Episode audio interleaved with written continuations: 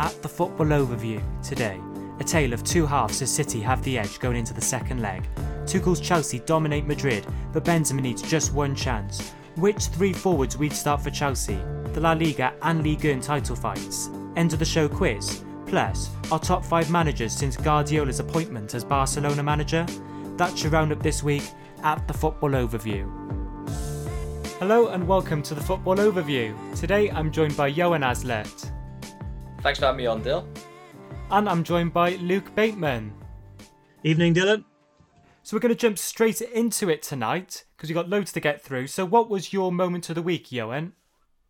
Okay, so I selected Timo Werner's striking miss in the opening few minutes of the first leg of the semi-final against Real Madrid. I mean, it was horrific. I mean, it's pretty self-explanatory. I think that miss was pretty much emblematic of his performances this season. Does everything perfect. Everything is great until the final product in the box. So, yeah, that is my moment of the week. Yeah, it was a huge moment, wasn't it? That miss from Werner in the opening minutes of the game. Luke, what was your moment of the week? My moment of the week was Kelechi Iheanacho providing another huge contribution to Leicester's season with a goal and an assist against Crystal Palace on Monday just gone. He's scored winners in loads of Premier League games now. He's contributing assists. He's contributing goals at a rapid rate. He's got them through to the FA Cup final. He's having an absolutely unbelievable season. I think he's got 16 goals now, which is as many as Rashford, I believe. There was a debate a couple of years ago about who was better when they were both at the Manchester clubs. Is that debate back on? Yeah, it's a huge turnaround, isn't it, for Iheanacho this season. Wasn't starting much earlier on, but suddenly he's the one in the goals, isn't he, at Leicester? Especially with Jamie Vardy, he's been struggling with goals of late. But we're going to start off tonight, guys, with PSG against Manchester City. And Arsene Wenger, after the match, said that in the second half, PSG were protective and not progressive anymore. After 1-1, they completely collapsed. And Kevin De Bruyne said, "We know there's going to be moments in these type of games where we're going to suffer. You have to set your mind that you are going to have to run hard and work hard for the team." So in this game of two halves, guys, what did you think, Luke? Yeah, I think I've not seen a game of two halves like that. It's always a cliche to say that, but I think you guys will agree with me. Man City were getting killed in the first half, and I don't think it was necessarily because they were bad. I think PSG were really playing wonderfully. There were waves and waves of attack. I thought Neymar was absolutely majestic in the first half. I thought his head was at it. He was humble in his play, like he was bringing out all the tricks and flicks, but we weren't seeing all the diving and the histrionics. He wasn't doing all the stuff that he then ended up doing in the second half. I thought that they were fantastic. They kept winning the ball back from City, pressing, going forward. They could have been 2-0 up, 3-0 up. They just kept going. I thought they were absolutely fantastic, and they could easily have been a couple of goals up at the break. And then City a switch flicked or whatever, and the second half, they barely let PSG get out their box. PSG were penned in. They were getting reckless. They were trying to hold off the waves of attack, and in the main, they achieved that. It was a bit of fluky goal for De Bruyne, and then the free kick, you could say, was a bit fluky as well because it went through the wall and took a deflection. So there is an argument to say City got slightly lucky with the goals that they scored, but they definitely deserved at least a draw, if not a win, from their performance in the second half. So yeah, I thought it was just absolutely a tale of two halves in the most complete way. I think it was perhaps overly cynical for Wenger to make those comments. I think the reason for why they stood out and kind of accentuated their abilities more so than, for example, with Neymar, it really was because, first of all, they dominated possession. I thought PSG, strategically speaking, were almost, that first half, were pretty sublime. The way they sat back, they enabled Man City to dominate possession, but even in possession, they didn't not many attacking developments really materialised. You didn't really see them place the siege they usually place on opposition teams when they have that degree of possession. I thought the absence of a striker really resulted in, as we know, I think Dylan will speak more about this later, but a lack of movement in the box. And it kind of hindered the likes of Gundogan and De Bruyne. So the first half, they didn't really take effect. They didn't really have the ability to really execute those kind of lethal balls in behind the defence. But although, obviously, come second half, as we saw, the reason why De Bruyne is the high-caliber player he is his ability to adapt.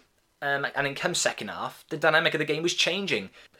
I completely agree with Johan about being overly critical of PSG. I think if we're going to be that critical of them in the second half, we should be really full of praise for their first half, because as Johan said, they made Man City look extremely ordinary. They made them look almost scared. And as Johan was saying, as they sat back in possession and they conceded a bit of it, they looked very comfortable. And then when they had possession, they were beating Manchester City's press. They were all being brave. Paredes was being brave. Marquinhos was being brave.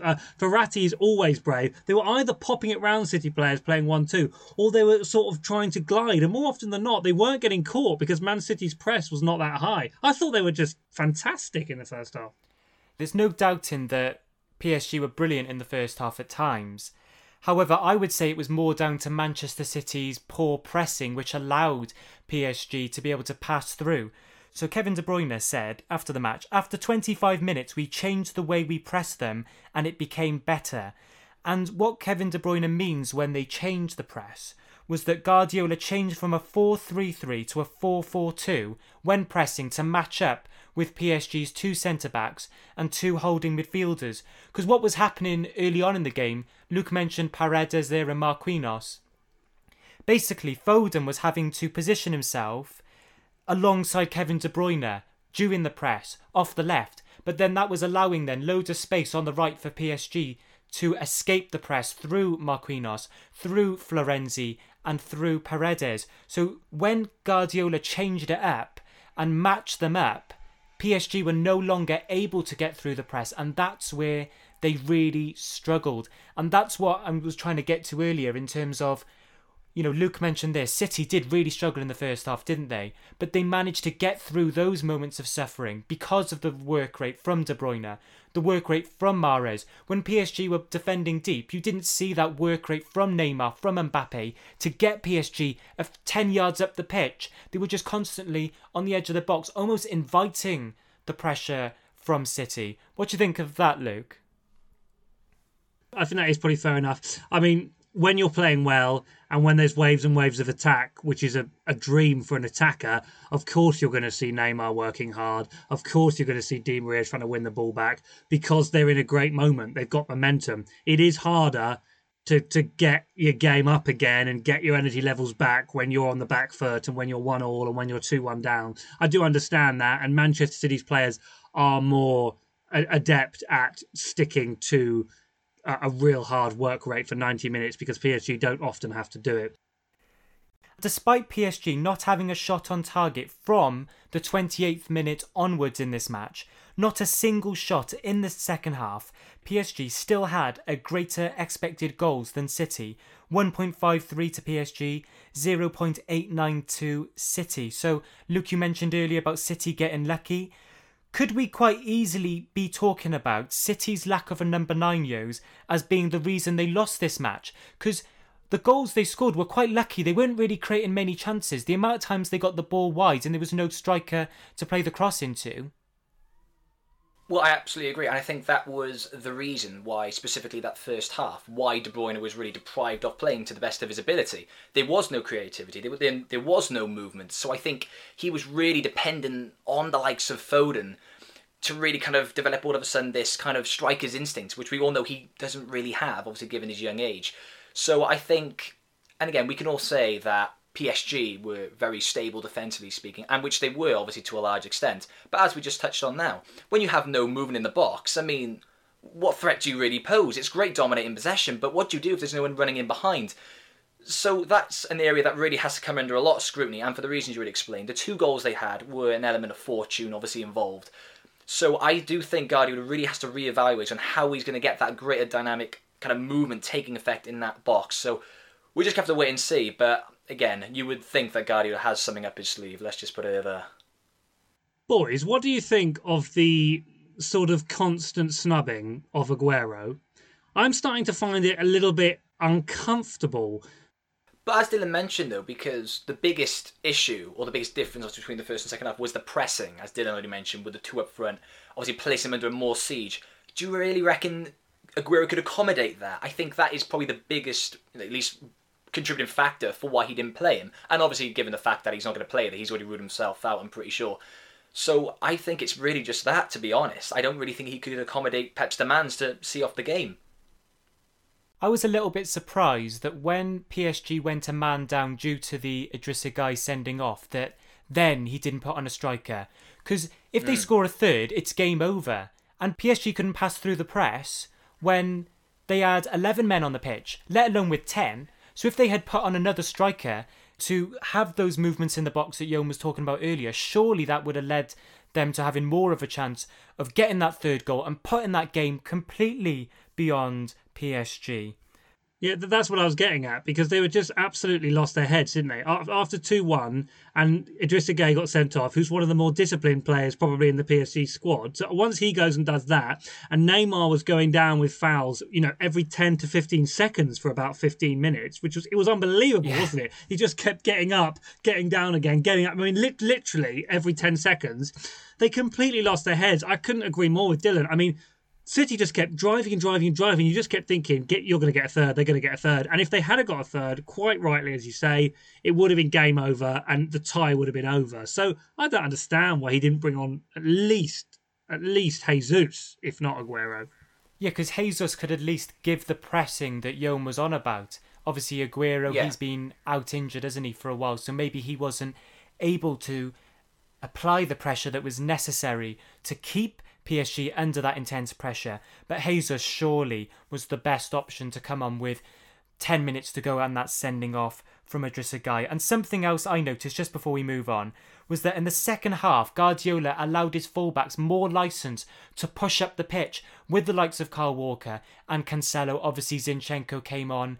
Then they were a lot more unpredictable in attack, weren't they? And that also allowed the wingers, Mahrez and Foden, to get in central positions closer to Kevin De Bruyne, and that led them to be able to sustain the attacks better and counter-press a lot quicker, which obviously meant that PSG were under this intense siege, weren't they? But now I'm just going to give a quick overview of the League Cup final, and Manchester City, of course, beat Spurs by 1-0, and this was a completely one-sided match, shown by the expected goals from this match, which was 3.63 to City and just 0.06 to Spurs. And Spurs lacked confidence in possession of the ball, aggression without it, and this led to City winning the duels throughout, dominating the tempo of this match. And they were incredibly lucky to get away losing by just a 1-goal margin. So Gary Neville, after this match, guys, said that Manchester City may have the greatest manager of all time. And that got us thinking, where does Guardiola rank in your top 5 managers to have managed since Guardiola's appointment as Barcelona manager in 2008? Yos, if we start with you from 5 to 3. Okay, so 5 to 3. So 5th, I went Allegri. I mean, we're talking about somebody who has pretty much conquered the Italian league for about 5 years, I believe, winning the title every single consecutive season, winning a multitude of domestic titles as well to contribute to that. I went 4th, Klopp. Again, I think we're talking about a manager who's obviously had success at the Bundesliga with Dortmund and has been able to replicate that, perhaps even more so at Liverpool. And, I mean, that season in which they won the title, we're talking about one of the most formidable teams in Europe, yet alone the Premier League. And that all stemmed from Klopp. It would only have been possible with his intellect. So, 3rd, I went Simeone. And, again, I think it's pretty self-evident for why he's such high up, because, I mean, we're talking about a manager who's been deprived of funds, still managed to compete with the likes of Barcelona and Real Madrid, and especially when you had the likes of Ronaldo and Messi at their prime, let's say, you know, mostly around that time, and he was still competing. And obviously he got to 2 Champions League finals, so I think, to be honest, that's hard to dispute. So that is my 5 to 3. Yeah, Yos, you said it was self-evident having Simeone in 3rd, and then Luke's face. The surprise on his face. Wait, hang on, is he higher up your list?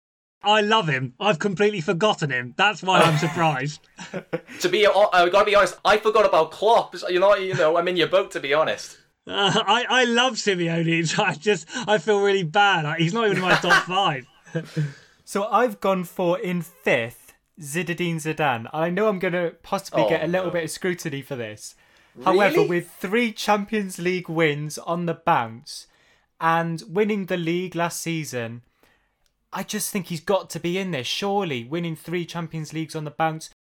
Well, I was just going to make this point, though, because I've had this conversation with you numerous times. It's not the fact that his success doesn't warrant the position. It's his overall contribution. So how has his intellectualising really contributed to Real Madrid winning those three consecutive Champions Leagues? Because I would attribute that mostly just to the standard of the team, given their experience and just their winning performances in the match. I'm not really sure if he really contributed that much to that success. But again, that's just my opinion. Yeah, and I thought you were going to be harsher than that, to be honest with you. I thought you were going to rip his head off. I knew this was going to come up. I knew someone was going to pick Zidane, and I had him in my honourable mentions because how can you not have him? Because he has had so much success in the last 8 years. You know, the three Champions League wins, the win of the league. He's won at least one of the other cups, if not two or three. He's going to win the league again. Well, he might win the league again this year. You never know if things take another turn. Yeah, but it's this debate, isn't it? I'll let you get back to your other managers, but it's this debate about whether we're judging them on the best managers or whether we're judging them on management/trophy. Well, yeah, because that's the distinction I'm making, obviously, just to elaborate on what you're saying, because for me, I'd be pretty confident in that Madrid side for those 3 years winning that Champions League. I would put a lot of money on it, given Ronaldo's form, and again, around that time, there wasn't really much competition, so I would kind of be judgmental if they weren't to win those Champions Leagues, given obviously the lack of competition obviously there. So again, I personally wouldn't have him in my top five because I don't think he's the most intellectual. But again, I understand the argument given his imminent success for how he were to be there. Yeah, for me it was a choice of Zidane or Simeone. You know that I've loved Simeone over the years, but just the fact that he hasn't won those Champions League finals, for me Zidane's just got to be there. And in fourth, I've gone Jürgen Klopp, winning the league last season, Champions Leagues with Liverpool in 2019. Obviously, what he did at Dortmund beforehand as well. He's one of the best, Klopp, isn't he, in terms of building an identity at a club. And then in third place, I've got Jose Mourinho, who is, or was at least, a serial winner. Obviously, Champions League with Inter Milan. He's won so many titles over the years, hasn't he, Mourinho? The only criticism you could give to him, obviously, of late, he hasn't performed as well, quite clearly, is he, at Tottenham or Manchester United that final season at Chelsea. But Luke, who have you got in your list from 5 to 3? Okay, so fifth for me, oh God, I've got so many honourable mentions. I really did toss and turn over this one. Right, fifth, and I'm biased here, I am going for Rafael Benitez. Now, let me explain why. This isn't just with my Newcastle hat on. Listen. I have gone for, similarly to you, Johan, I have gone for coaching ability and what he can bring to a club. And I've got another one in here that's quite similar to him that I'll talk about in a moment. Now, I think we're forgetting that 2008 is 13 years ago. So whether you don't think he's at the top of his game now, and neither do I think Mourinho is, over 13 years ago, most of the managers that we've spoken about, or especially some of them in my top five, have been mega, mega successful during that period. So I know this is after the Liverpool Champions League win. Now, his trophy cabinet isn't the best in the last 13 years. He's done Liverpool, he's done Newcastle. He won the championship there. He's done Valencia, he's done Napoli, he's done Inter, he's done Real Madrid, and he's done the Chinese team. Now, I know there's not many trophies there. I'm guessing there's maybe 3 in there, perhaps. Maybe not more than that. But on coaching ability alone, on what he can bring to a club in terms of an identity, what he can bring in terms of tactical discipline, in terms of structure, and being a Chelsea fan, Johan, you'll know how a structure of a team can transform an entire season. You know, you were going nowhere under Lampard until January, and then suddenly you're in a position to now win the Champions League and win the FA Cup, which would arguably be better than Pep's season if you do that. For me, it's an outrage just to compare Rafa Benitez to Thomas Tuchel, because the transformation we've undergone is unparalleled to anything I've seen recently. So for you to make that comparison... Hang on. You're talking about a manager, Rafa Benitez. What's the difference between him and Sean Dyche, for example? They sit back, pack the bus, don't get me wrong, very structured and everything, but in possession, it's improvised. So for me, to have him to such a high calibre is just not accurate. Because you just said then, you're attributing mostly to his intellect, and I don't really see that personally. I think improvised is seriously unfair. I think there's a difference between allowing your front players some freedom from the shackles being off like the other players have, and having improvisation. I think you can tell when there's improvisation. And with a better, with a good front three, he can play some good stuff. His Napoli team were very exciting, actually. You've mentioned Rafa Benitez in fifth. Okay. And Johan said that any manager could win the Champions League when Zidane was in. Well, Zidane actually took over from Benitez following Benitez losing 4-0 at the new camp with arguably the best team ever. So... I think you know that sacking was slightly unfair. But he had 2 months. That was slightly unfair. I think the issue was with Benitez in that team, he didn't have the respect. The players didn't play for him. That was the reason, really, for why he got sacked as quick succession as that happened. Okay, right. I'll move on. This is someone extremely similar. This is Carlo Ancelotti in fourth. Okay? Now, he is quite similar. They are people who have gone up hugely in my estimations when they've taken over clubs for projects. They've both done Napoli. One did Newcastle. One's now doing Everton. They massively go up in my respect when they do that, because they are happy to build, and they're still big clubs, don't get me wrong, but they're happy to build from a much lower position where they know they're not going to have the funds or be able to challenge instantly for the highest honours. He is extremely good as well at setting up a team, giving a structure. I mean, he is a good talker. He's well respected. He's won an awful lot of trophies. He won the Champions League with Real. It was La Decima, wasn't it, which set them off before the Zidane ones, which was important because they hadn't won it for about 8 years before that. He's won the league titles and stuff with PSG. He obviously did a good job with AC Milan. He did Napoli. It didn't go so well there. Bayern, it didn't go so well either. And apparently he lost the dressing room. He lost their respect. Now, this can happen. This doesn't mean you're a bad manager, because we said that Real didn't respect Rafa. Maybe that's why they didn't play for him. Bayern didn't respect Ancelotti. Well, perhaps the players are just brats, because these are both really good managers. We'll get to your top twos now. And Jose, what did you go for as your top two best managers since 2008? Okay, so second place, I went for the most successful manager in world footballing history, being Sir Alex Ferguson. We're talking about a manager who's won 38 major trophies. We're talking about a manager, I think we can all agree, his man management is perhaps the best we've ever seen. The fact that he would distinguish his approach depending, obviously, on who's on the receiving end.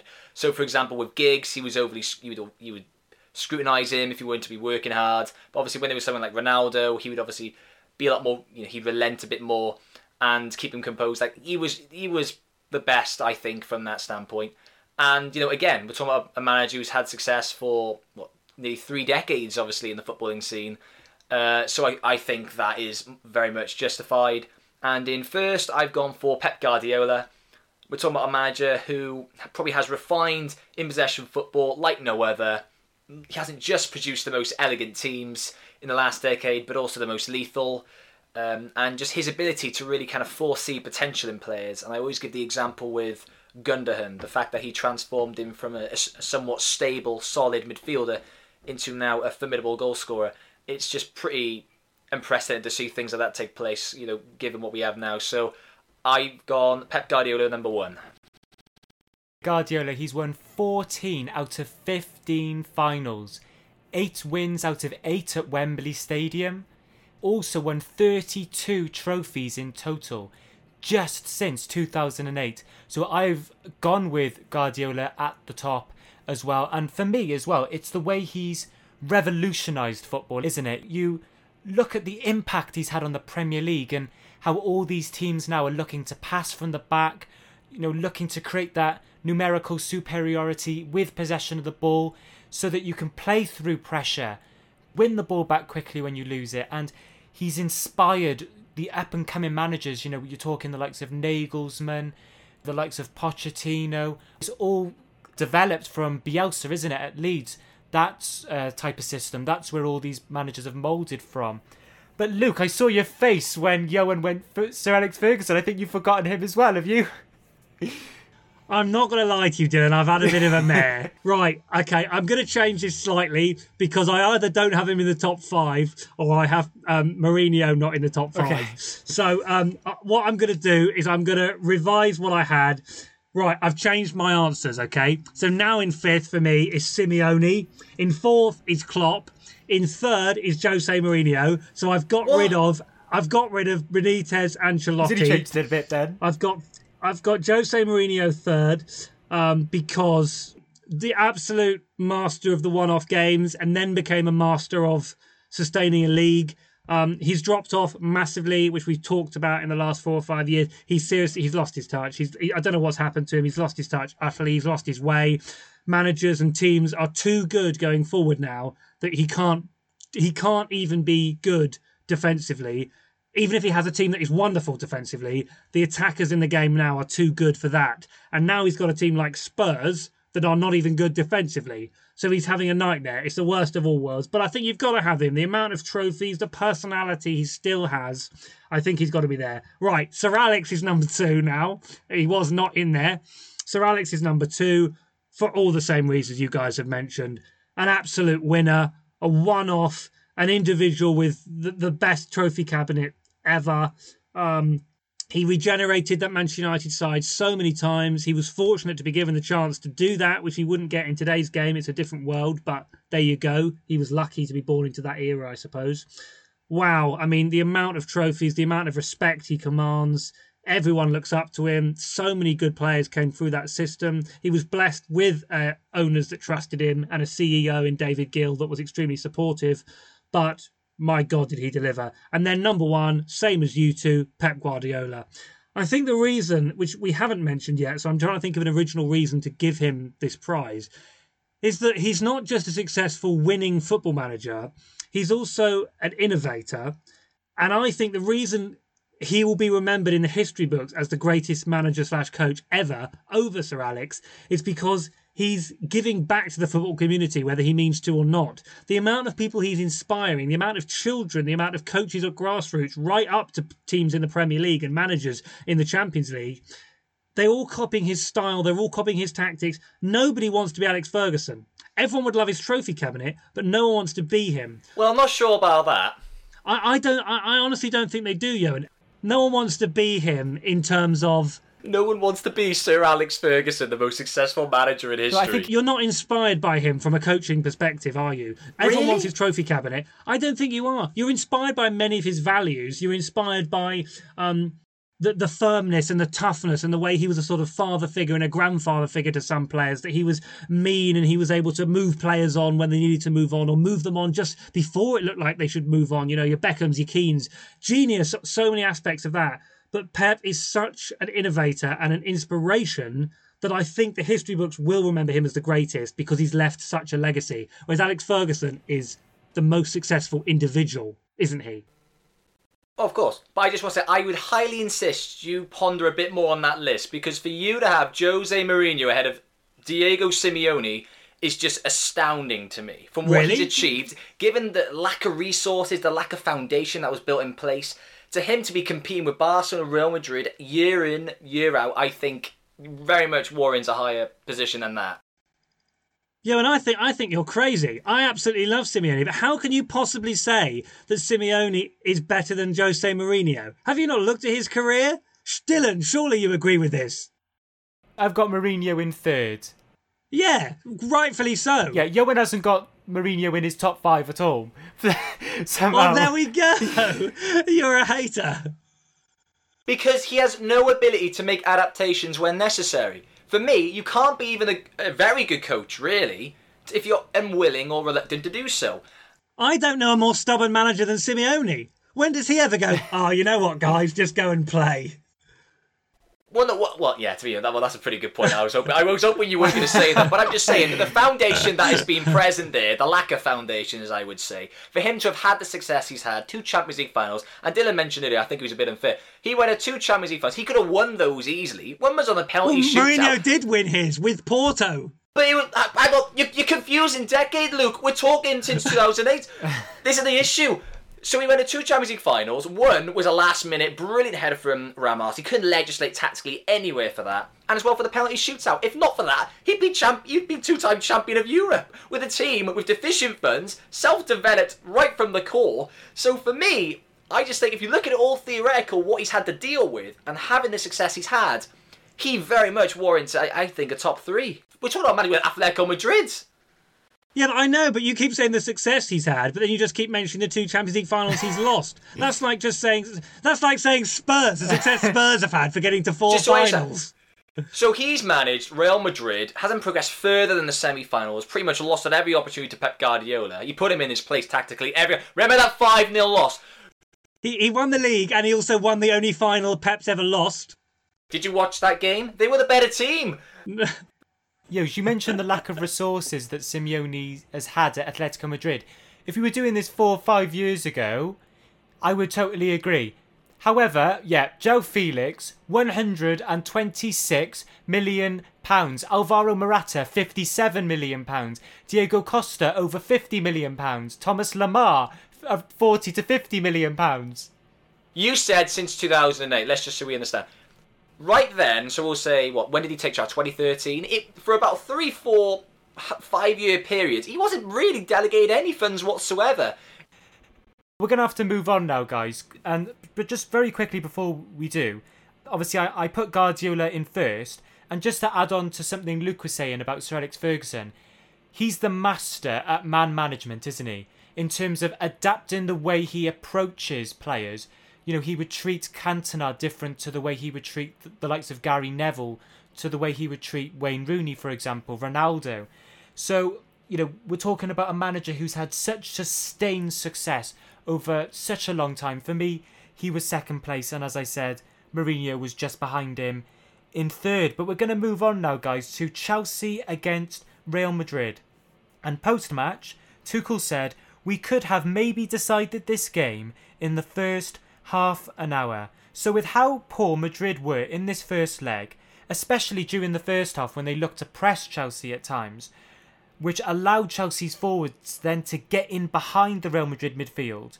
Will Chelsea be looking back on this match and thinking, oh, you know, that may just come back to haunt us in the second leg? What do you think, Luke? I think you're right. They were all over them. They were playing fantastically well. It was partly Zidane's back three that didn't work at all and no one knew what was going on. They were being sliced open. I thought Pulisic was really, really good in the opening moments. Mount had a really good half an hour as well. Werner, that miss aside, was looking lively and getting behind them. And that's why he's still in the team, because he is actually still contributing merely by running behind defences, which is something Tammy or Giroud wouldn't do, even if they would score one of the chances, perhaps. I thought they were really, really good. I thought they could have been 2-3-0 up, and they'll be gutted that they weren't. I'm sure Jürgen will mention it, but he called it half an hour in and said, if we don't win this game, i.e. Chelsea don't win this game, then I'll be very, very gutted.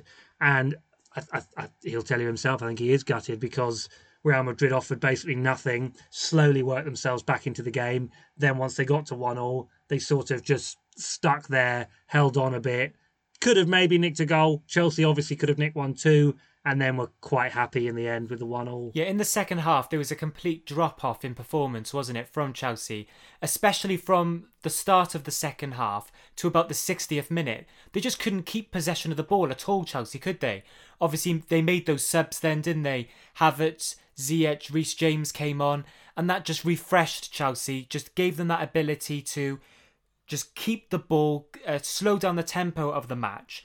But Tuchel said after the game, Yos, that for moments we had to suffer.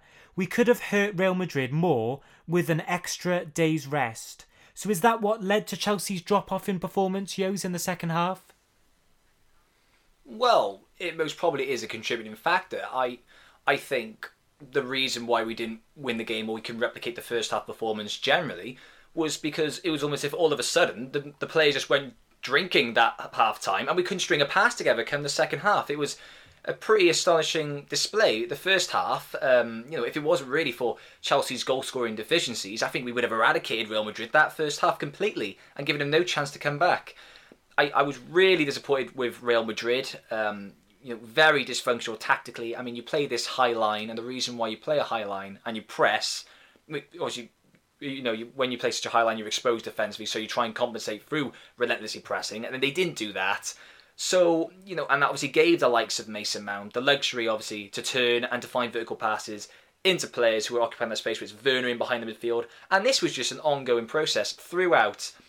I think, to the contrary, obviously, Liverpool, we did neutralise the likes of Modric and Kroos, simply because we actually placed a lot more pressure on them.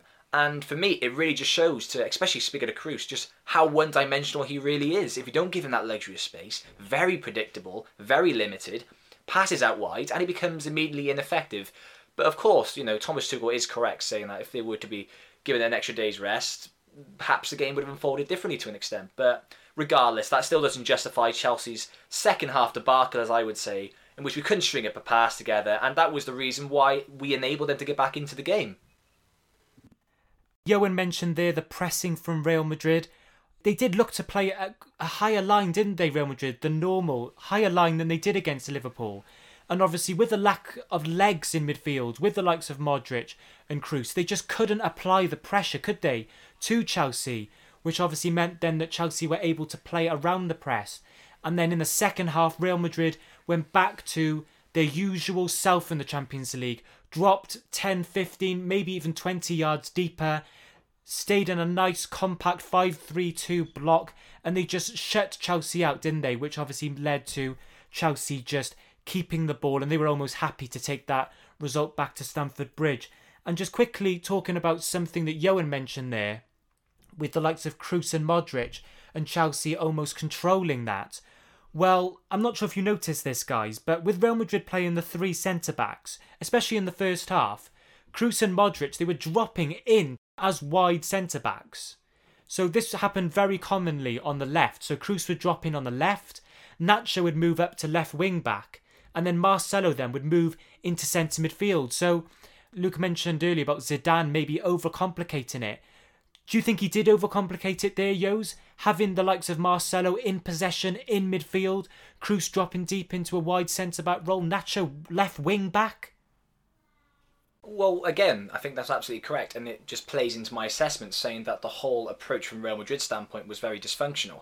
I think, obviously, the likes of Marcelo weren't quick enough in making those transformations, like obviously making that transition into midfield when he had to. Because of his age, he doesn't have the legs, and you know it was inevitable. It just wasn't going to be sustainable. So I have some big questions as to why Zidane would obviously approach the game the way he did. The reason, the logic behind playing Marcelo in such a game where pressing is going to be a necessity, especially when you're playing as high as they are, you have to compensate through that relentless pressing, and they couldn't provide that. And that was the reason for why Chelsea, obviously, especially that first half display, were rampant. Yeah, he couldn't get back into position quick enough, Marcelo, could he? From that, obviously, as I said, left wing back, out of possession, moved into midfield with possession quite often.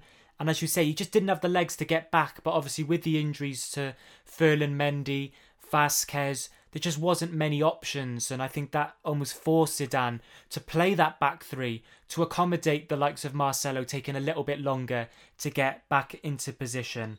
But they were a little bit better in the second half, Real Madrid, in possession of the ball, because Kroos, instead of dropping into a wide centre-back role, was dropping in between the centre-backs, which meant he was still able to connect with the likes of Modric from those central positions. But we're going to move on now, guys. So, if you were Tuchel, which three forwards would you play in the second leg against Madrid? Werner, he missed plenty of chances, again, especially in those early moments of the Real Madrid game. So, Yos, who would you play as your three forwards to obviously get the best result out of that second leg game back at Stamford Bridge? It's a very interesting question to pose. I mean, I've gone back and forth on this, been really tentative indeed, but for me, the key to this is utilising Werner. I think much of my, what I'm going to be saying now is predicated around his best interests. So for me, and I know I'm probably going to get rebuked by Luke from saying this, and understandably so perhaps, but I've actually gone for Werner on the left. I've gone Pulisic on the right. I mean, we're not going to get into that debate because, okay, for the obvious reason. Well, we could do. Anyway, and then actually as a centre-forward, I've gone for Havertz. So you haven't got Mount in your front three?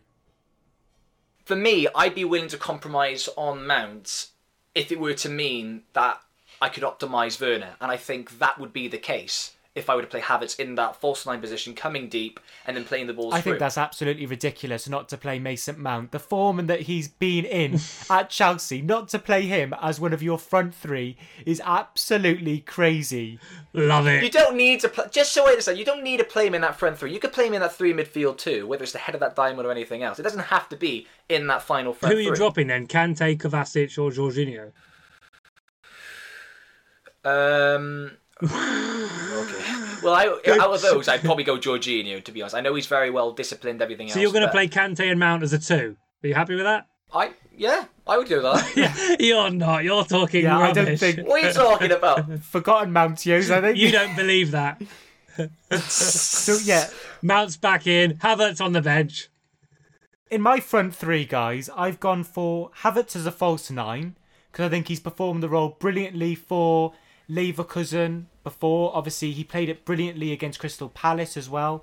I've got Mason Mount on the right of the three, just dropping in off the front, and then Timo Werner on the left, especially if the team leave lots of space in behind. However, if they don't and Real Madrid were to sit back like they did in the second half, I think you'd be better off going for a Christian Pulisic. However, not knowing exactly how Madrid will play and seeing how they did set up in the first half, I would go for Werner just to exploit any space in behind Madrid may potentially allow. Oh, I was just going to mention the fact that obviously if you were to do as the system in place with Dylan, there was literally no pace whatsoever. I've still got Timo Werner in the team. So yes, it sounds great in theory. Though he's not bombing. Well, Havertz isn't either, is he? No, but obviously if you have Pulisic, you're compensating for that. So I think there's a decent balance there. What I would say is that you don't need... If you look at most teams and the way they play, I would agree that, you know, you look at the likes of Liverpool, you've got Salah and Mane, you know, two players with pace. For me, though, the way that Tuchel wants to play with Chelsea, they've played better when they've had two players like a Mount, like a Havertz in there, who drop in off the front, and then you've got somebody like Werner with his pace running through off the left, those diagonal runs between the opposition centre-back and full-back. And when I think back to Timo Werner at Leipzig, he was always playing with another front man who would drop in off the front, somebody like Poulsen. And for me, Havertz could do that role really well. So, as I said, Mount for me is completely undroppable from that front three. He's been the star man for Chelsea, especially since Tuchel has been appointed. He's completely stepped up his game. So for me, he was a given. As I said, I've been really impressed with Havertz when he's dropped in off the front in that false nine position. And I haven't actually seen it from Tuchel yet, trying Werner on the left with Havertz as that false nine. And I just think it would work brilliantly. But who did you go for, Luke, as your front three for Chelsea? On the left inside forward, I've gone Marcos Alonso. I just wanted to see Yoan's face. All right. I find this really hard as well, actually, because they've got a lot of different options. It's not just good players. The way you play is determined by who you play, because we've talked about pace versus no pace, whether you need it, whether you actually need a striker. I'm not starting Abraham. I'm not starting Giroud, because they're probably not even going to get on the pitch. But if they do, it will be because they desperately need a tap in. They need a goal towards the back end. So I'm not starting them. I'm not starting Callum Hudson-Odoi. I'm not starting Havertz either. I don't hate Havertz at all. I think he's going to be absolutely brilliant. But I'm not going to start him because I just... When I watch him play, and this is not me speaking as a Chelsea fan, so I'm sure that he is contributing things, and I thought he was great at Palace. His lack of athleticism is a bit annoying because he's a bit taller than I feel he wants to be, and he's not as good at moving around the pitch as I feel he should be. But anyway, I'm not going to start him. Mount definitely starts. He's undroppable, maybe in the left inside forward bit. I think I'm going to keep Werner as well, because as we spoke about a little bit before, he is still contributing. And if you don't watch football, you think he's awful, you think he's rubbish, and you see the misses and you kind of laugh at him if you're a neutral football fan. But if you actually watch the games, he's getting crucial assists. He got the crucial assist for the FA Cup game the other day. He got a crucial assist in the Champions League against Atletico. He's contributing a lot and he's stretching defences and he is working hard. So I'm going to go Mount, Werner, and then I'm a little bit torn between Pulisic and a player neither of you guys mentioned, which is Ziyech, who I know hasn't had the best season, but he's come on quite nicely under Tuchel in the last sort of 6 weeks or so, and he hasn't been ripping it up. He's not he's got the frame of Mahrez, but he isn't doing Mahrez things. He's having to be a bit more clever, and he's using the ball well, so I'm a bit torn.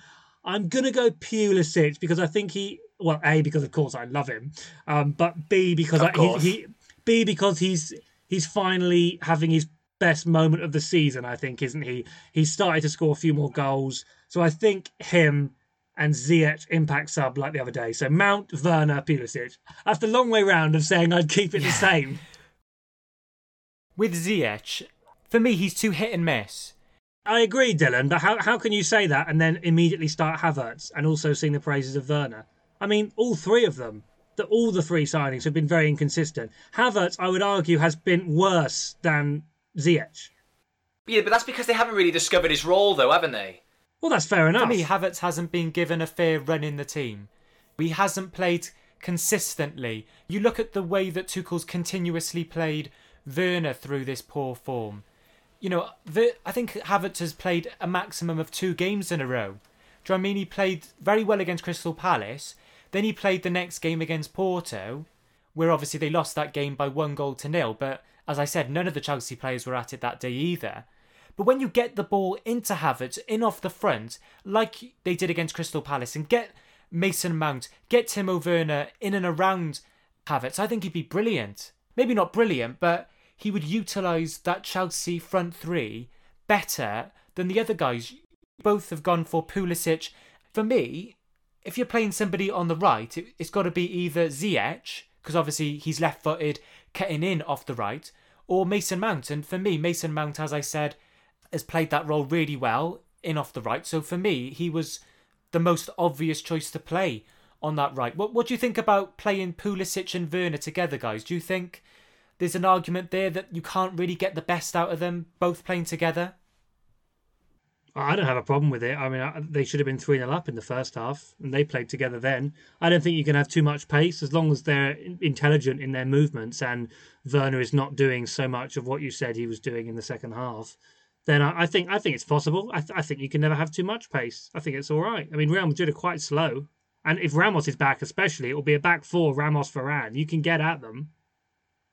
The reason they were able to utilise that pace in the first half was because of Real Madrid's poor pressing in the first half. They're not going to do that again, surely, in the second match, because in the second half they dropped off, and Pulisic, Werner and Mount as a three were almost useless from the 45th to the 60th minute with those three, and Real Madrid dropping deeper.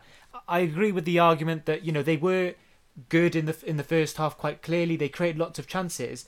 But as I said, it was almost to me as if whoever played on the left, whether it was Pulisic or Werner, were playing well, and then when the other guy shifted to the right, they were almost just so ineffective on that right side.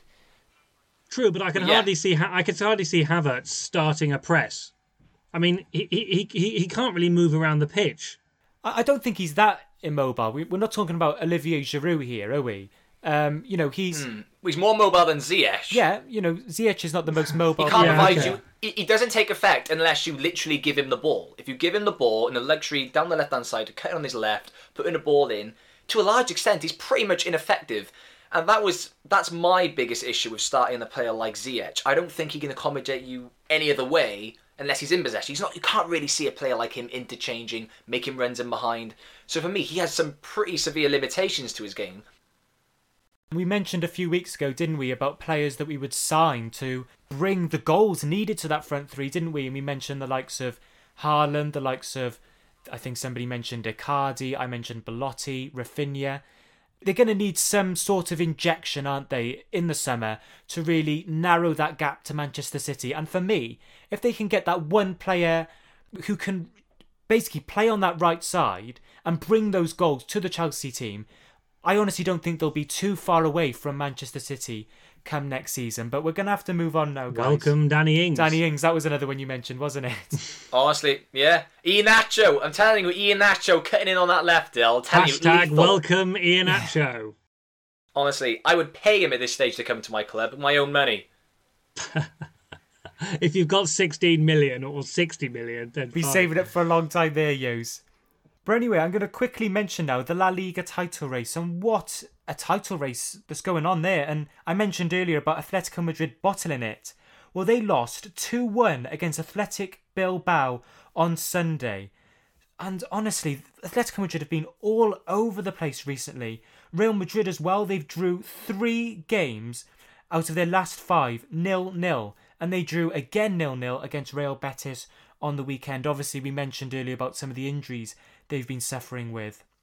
And with both of those teams, Atletico and Real Madrid, dropping points, that allowed Barcelona to narrow the gap with their 2-1 win over Villarreal. And with Barcelona having a game in hand against Granada tonight, if they win that match, they will actually go top. Can I just interrupt? They've lost. They've just lost. Oh, they've just lost. Checked.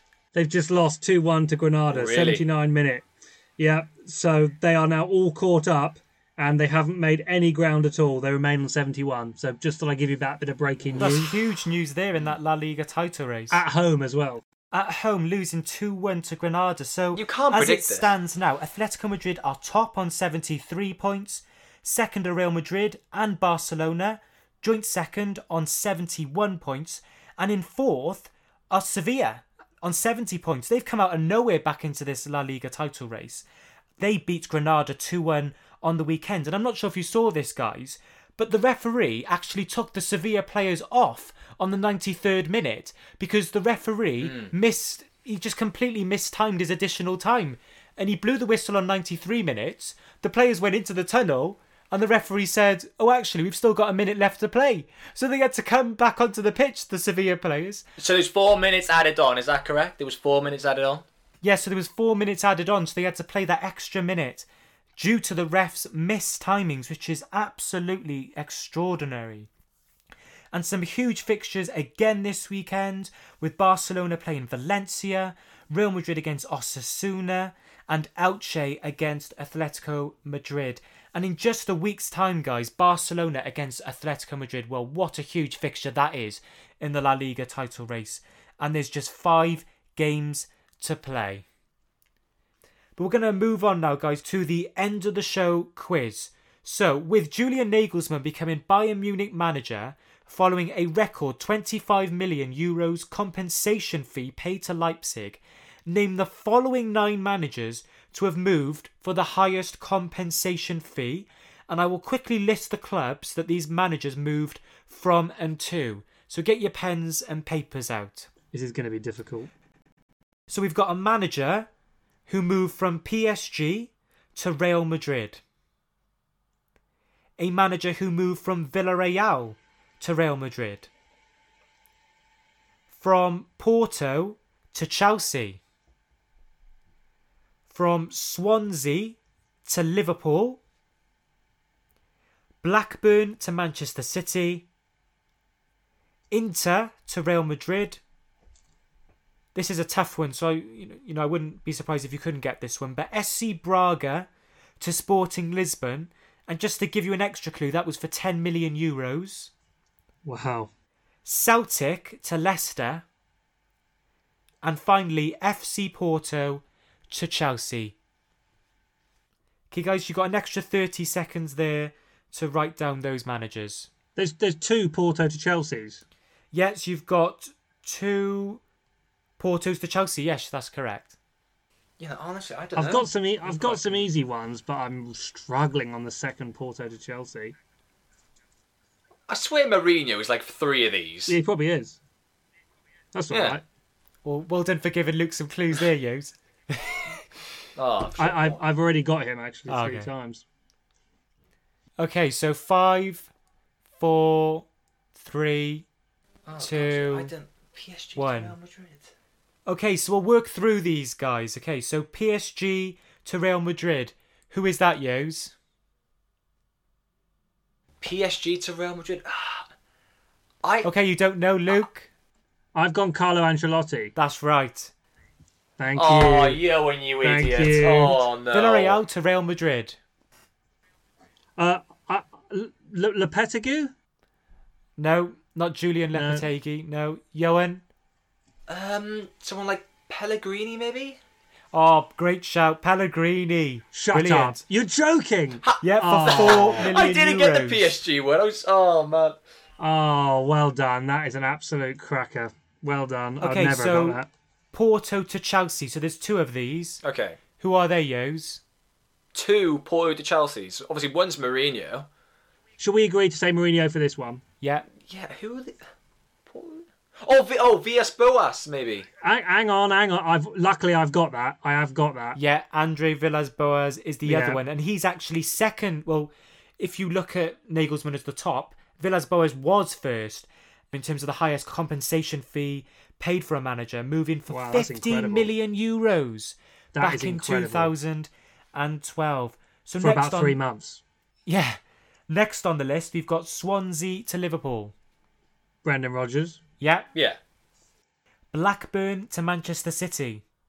Mark Hughes. So both of those, Rodgers and Mark Hughes, were for €6.2 million.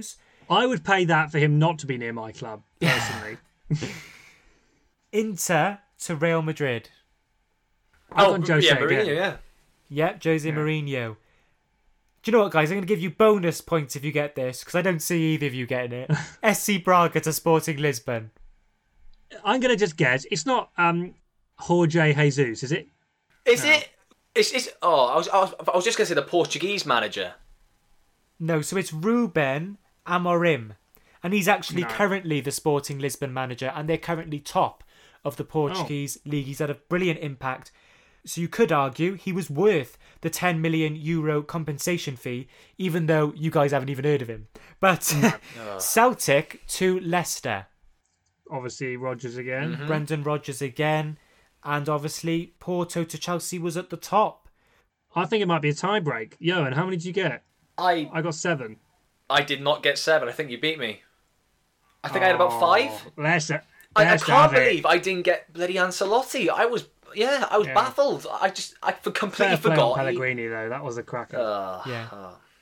Just before we move on to our matches to look out for over the next week, just want to give a quick mention to the League earned title race. And with PSG beating Metz by 3-1 and Monaco beating Angers by 1-0, it was all down to Lille on Sunday night to beat Lyon.